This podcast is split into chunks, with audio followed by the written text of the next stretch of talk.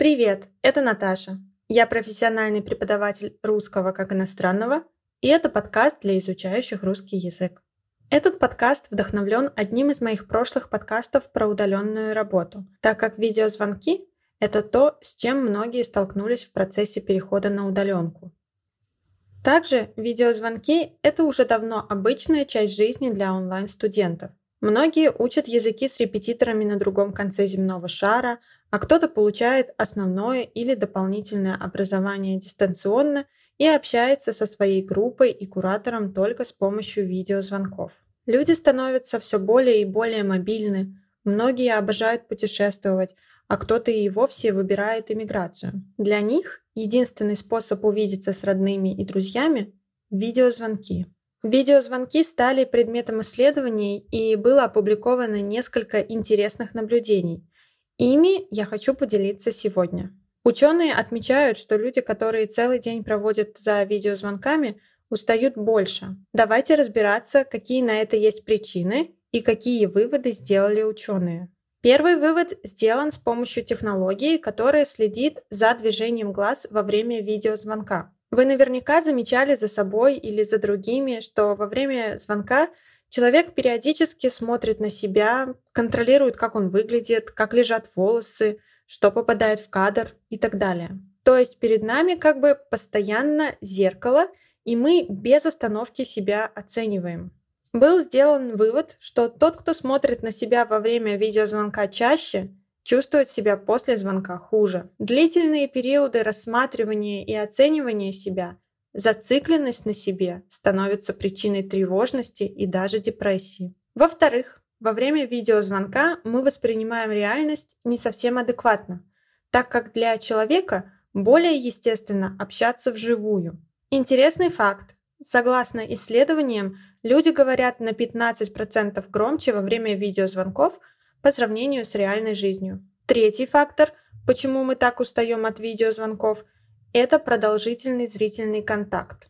В обычной жизни коллеги находятся на социально безопасной дистанции. Иногда перемещают взгляд от выступающего на блокнот с записями, презентацию на экране, раздаточный материал. Во время видеозвонка же создается впечатление, что все участники конференции сидят близко, а взгляд слишком устремлен на говорящего. От этого становится некомфортно. Не у всех нас навык публичного выступления доведен до идеала. А ведь, как оказалось, именно такой навык необходим, чтобы достойно выступить во время видеозвонка. Оказывается, страх публичных выступлений является одной из самых распространенных фобий. Так что если во время видеозвонка вы забыли, что хотели сказать, начали нервничать и все перепутали, это совершенно нормально. Четвертый фактор касается энергетических затрат на демонстрирование вовлеченности. Например, чтобы в обычной жизни показать собеседнику ваше отношение к предмету разговора, выразить согласие или несогласие, вы можете использовать мимику, жесты, позы, взгляды. Это все получается естественно и не отнимает много энергии.